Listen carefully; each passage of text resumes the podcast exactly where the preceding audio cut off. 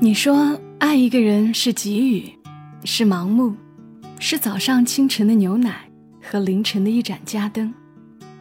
但是在我看来，爱是默默的站在你旁边，默默的看着你做选择，然后陪着你，成就你自己，我也就成了现在的我。就像歌里写的那样，经历的不必都记起，过去的。不会都忘记。每个故事都是别人走过的路。做人如果没梦想，那个有微笑的抚慰，从一数到十，你爱我有多少？也有泪水的滋润。默默到来，故事如你。嘿，我亲爱的朋友们，你还好吗？这里是在喜马拉雅独家播出的《默默到来》，我是小莫。在湖南长沙问候你。先要说一句啊，感谢最近连品牌特约节目也听了的那些朋友。上个礼拜我更新了七期节目，除了周三、周六的常规更新，还有一期听友的声音，其他的都是广告商赞助。连续大半个月，我没有在零点前睡过觉，都是在不停的。按客户的要求改稿子，改稿子，然后早起或者中午不睡觉的录节目。有一期稿子，我改到第九稿的时候，几近崩溃，坐在电脑前，眼泪唰的就被逼出来。但是没办法，我就是吃这碗饭的，而且这背后还有很多其他工作人员的努力。我说不干了。那他们之前所做的很多工作，就白做了。广告这个事情是由平台负责的，遇到节假日可能蜂拥而至，平时又很惨淡，累的时候累死，闲的时候又穷得慌。原则上，默默到来，每个月只需要更新四期，我就完成任务了。但我依旧会保证周三给你们听一期纯粹的节目。如果周三被客户定了，也会在其他时间补一期。常常听默默到来的朋友，心里可以有一个概念：小莫如果突然勤快加播节目，那一定是有品牌特约播出的，不然带孩子那么忙，我是没有动力加播节目的。啊，但是无论什么样的情况，最多七天，又可以听故事。好了。这一期大家总算可以松一口气。今天周三，纯粹的讲个故事给你听，不用担心中途听到广告。故事来自于我们的老朋友刘墨文，成全了我，也陶冶了你。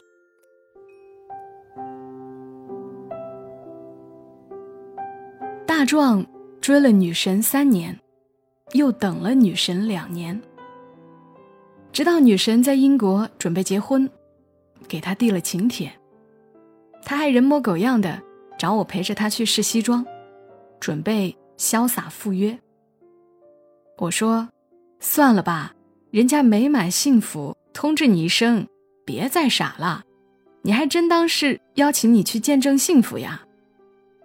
大壮说：“没感觉是去参加婚礼的，倒感觉像是去离婚的。”就这样，大壮成了我们所有没有结婚的朋友当中第一个感受到离婚是什么滋味的人。为了庆祝大壮找到了离婚的感觉，朋友们集体在后山露营烧烤。大壮的爸爸是中国人，母亲是韩国人。晚上喝高了，我们逗大壮：“不是说混血儿都挺聪明的吗？你怎么就那么傻呢？”没点机灵劲，看出来女神不会爱上你。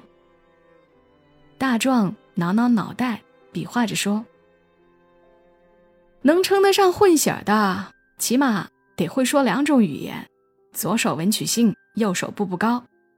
我汉语都老说秃噜嘴，撑死算一串儿。”师姐听完大壮说自己是串儿，笑得捂着嘴，仰到了后面去。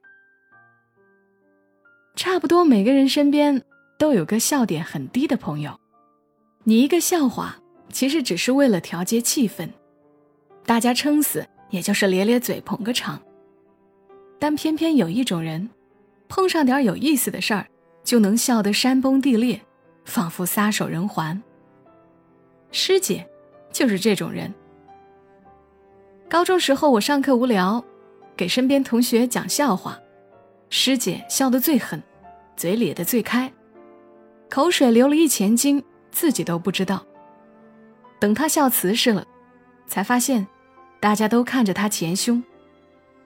她擦擦嘴，低头一看，大喊一声：“我都笑湿了耶！”自此以后，同学们都叫她师姐。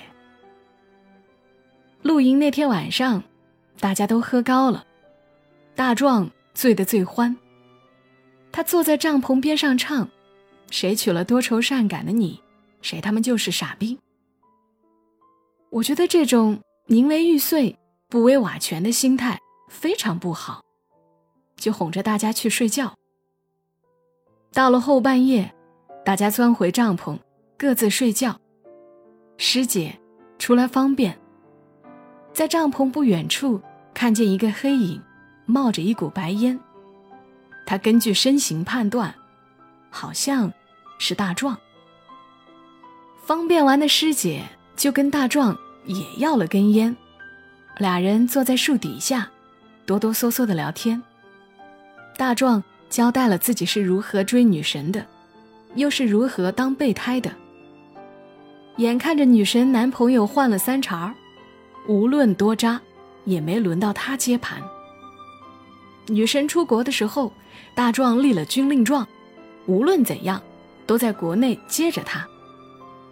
没想到，女神为了断他念想，直接来了一个绝的，在国外完婚。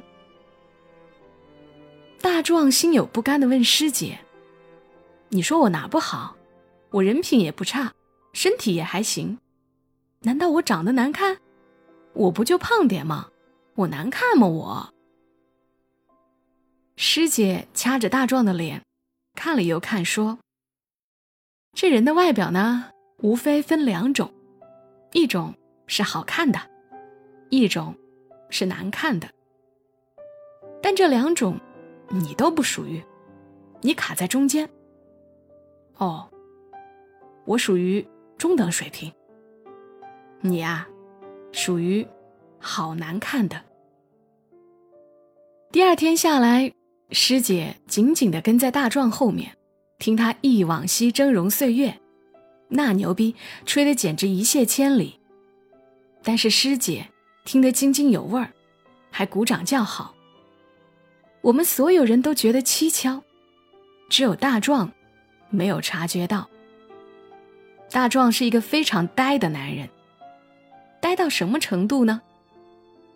在清真饭馆吃饭，看见电视里新闻说，一个伊斯兰女孩因为上了 Facebook，而被乱石砸死。他拍案而起，大骂：“真他妈是邪教！”整个饭馆黑了十秒。我把这事儿告诉师姐后，师姐忽然燃起了要和大壮一起吃顿饭的念头。后来俩人约在一个牛肉面馆。到了后，大壮问师姐：“你饿吗？”师姐有点不好意思，想矜持一下，害羞着说：“不太饿。”大壮转身喊：“那就来一碗牛肉面。”师姐就眼巴巴地看着大壮把面吃完，自己光顾着笑了。我当时就奇怪，师姐怎么笑得出来？大壮这都待到家了。后来师姐和我说，他就喜欢这口味儿的，有什么说什么，不藏着掖着，男女关系里不硬撑绅士，也不装深沉，是个纯洁傻缺的小伙子样。后来大壮就开着自己那辆破宝来，拉着师姐在城市里来回吃。他们从外面吃回家里，又吃到外面，有时候还拉着大家一起吃。我们常去的一家韩式烧烤店，有个和举架一般高、像烟筒一样的东西。我们玩游戏，谁输了，谁去贴着烟筒跳钢管舞。后来师姐输了，不太好意思，大壮就替师姐跳了，舞姿那叫一个妖娆，把餐馆的其他顾客都吓坏了。大壮跳舞的时候，师姐偷偷的和我说：“只有在吃的时候，大壮才是最开心的。你只要让他吃好了，让他干什么都行。”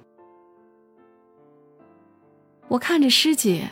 笑得有些微醺的脸，忽然特别羡慕大壮。你说生活有多累啊？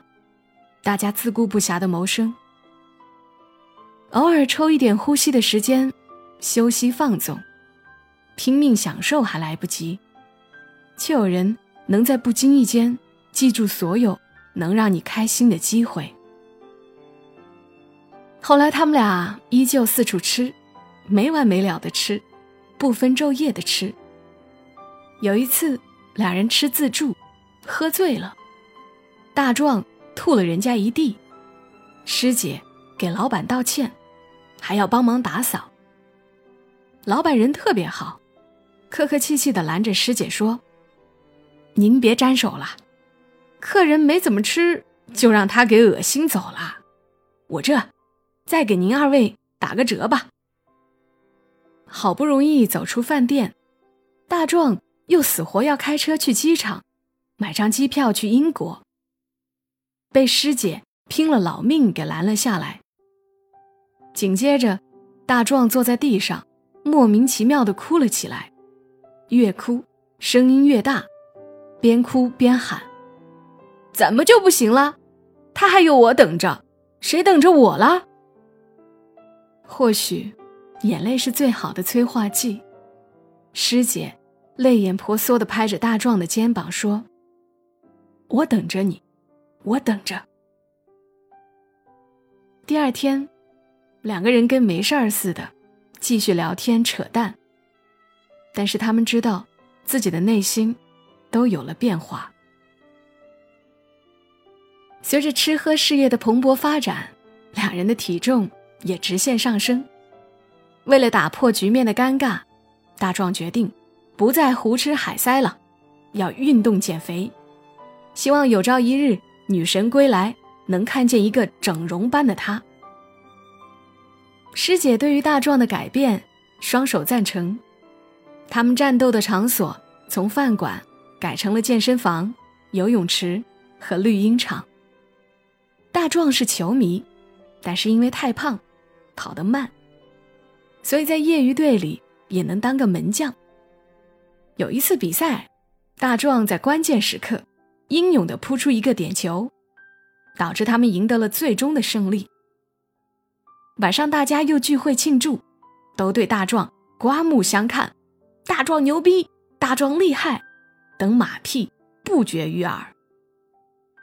师姐泼冷水说：“你们少替他吹，他有几斤几两。”我一直在旁边看着呢，人家对方球员想做个假动作把他晃倒，谁知道他反应慢，根本没领会到，结果人家一脚球踢过来，直接打在他身上弹了出去，从头到尾他就没动过。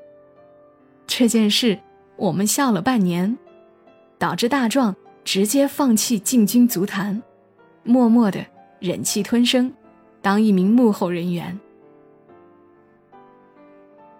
又没过多久，大壮忽然和我们说：“你们觉得我也出国怎么样？”在当时，这事儿给大家的感觉，就像是《康熙来了》改版做《今日说法》，蔡康永和小 S 主持《走进科学》，节奏根本对不上。我们都觉得他是三分钟热血，但师姐还是一如既往的支持他。我拽着师姐问：“你是不是傻？还要举着双手把他送到别人手里啊？”师姐说：“就算你把他一直拴在身边，他也不会开心。我就希望他能开开心心的。他吃，他开心，我就陪着他吃；他减肥开心，我就陪着他减肥。爱是盲目的陪伴，充分的信任，而不是自以为是的捆绑和指引。就这样，他们又开始出双入对的进出英语培训学校，早出晚归，披星戴月。师姐底子好，学得很快，没多久就进入高级班了。但大壮还停留在初级班。师姐退回到初级班，就给大壮补课。大壮不好意思，也不想耽误师姐，就死活要把他往高级班赶。俩人晚上在班级里就杠上了，吵到最后，大壮问师姐：“你是不是傻？明知道我出国是为了谁，你还这么帮我？”师姐忽然就静下来了。她不紧不慢地说：“以前呢，我就在心里想，你要是备胎，那我是被备胎。人呐，都是有点自虐倾向的。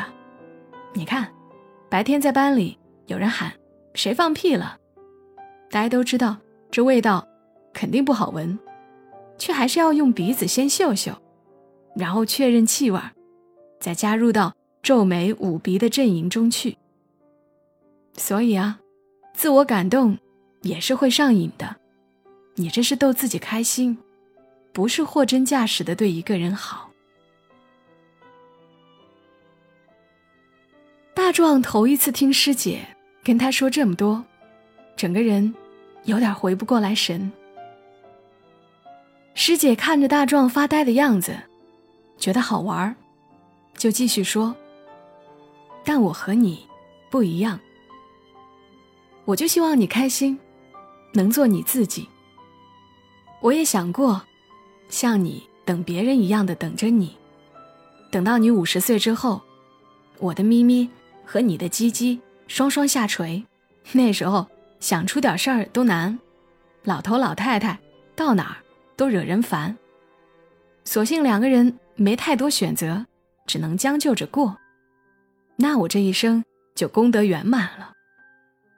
但那样太傻了，万一你中途跟别人跑了，留下我自己老态龙钟、孤独终老，那实在太惨了。我都怕我一激动干出点杀人越货的出格事儿。所以最保险的方式，就是让你做最想做的事儿，爱你最想爱的人，做真正的你自己。那天晚上，大壮深深的被感动了，但他还是没有牵起师姐的手。那句话怎么说来着？不想改变你，那样你就不再是我喜欢的你；也不想为你改变，这样我也不再是最本真的我。英语课程到最后，师姐圆满毕业，大壮卡在中级班。不能再往前了。阴差阳错的巧合，师姐也不想让英语白学，也决定出国看看。出国前，两个人决定见最后一面，都觉得是挺伤感的一件事，要约在一个文艺点的地方。于是他们选了一个购物广场、餐饮区的茶馆，无奈茶馆旁边开着家麻辣烫。两个人喝着红茶，闻着麻辣烫的味儿，最后实在受不了了，就都跑到隔壁去了。两人对着咖啡馆的壁画，听着商场的噪音，互相给对方夹了香肠、黑木耳等食物，表面互相鼓励，实则寓意深远。就这样，师姐去了苏格兰读书。从此，大壮有了新外号，叫“签证官”。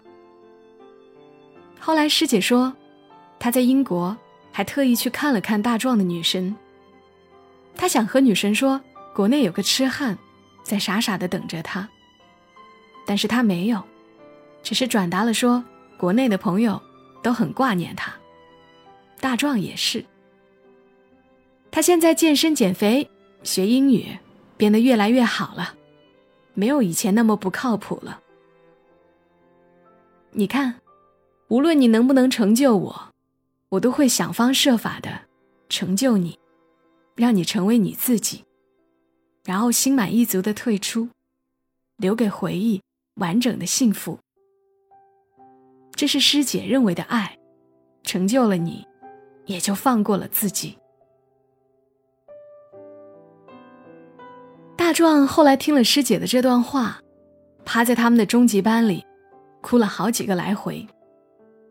师姐彻底的让大壮明白，他的爱对于女神来说早就演变成一种负担，而师姐的爱对于大壮来说却是可望而不可及的大爱。我和大壮说：“你最爱的女人和最爱你的女人，都离你而去。爱情啊，真让人讨厌。”大壮低落的说：“没有人讨厌爱情，人们讨厌的，是随着爱情附带的猜忌、伤害，还有遥不可及的等待。果然，失去和爱情，的确都能让人一夜成长。”当他们伴随而来时，效果还会加倍。陪了女神又爆胎的大壮，成了一个哲学家。他还把自己的网名改成了苏格拉壮。后来，苏格拉壮终于臭不要脸的从英语高级班毕业了。当时他们班内最老的就是他，最年轻的小孩十二岁。不管如何，他好歹算是刑满释放了。我们问他是要步两位女神的后尘吗？大壮说自己的目标是环游世界，他是要做海贼王的男人，吓得我们当时都以为他弯了。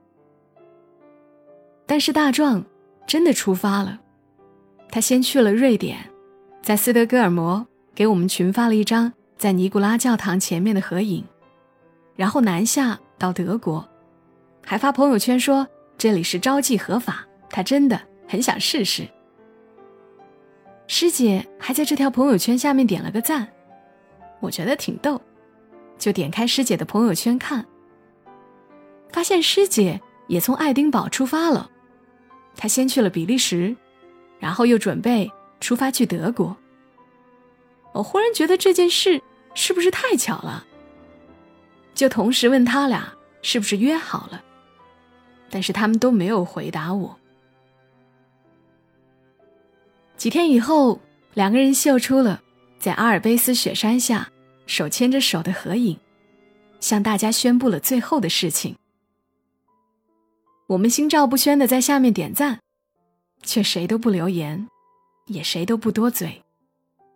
他们默默的收着，看着，这种感觉真好，就好像师姐。看着大壮，我们看着他们俩。正因为起初没有得到，最后才收获了我们最想要的。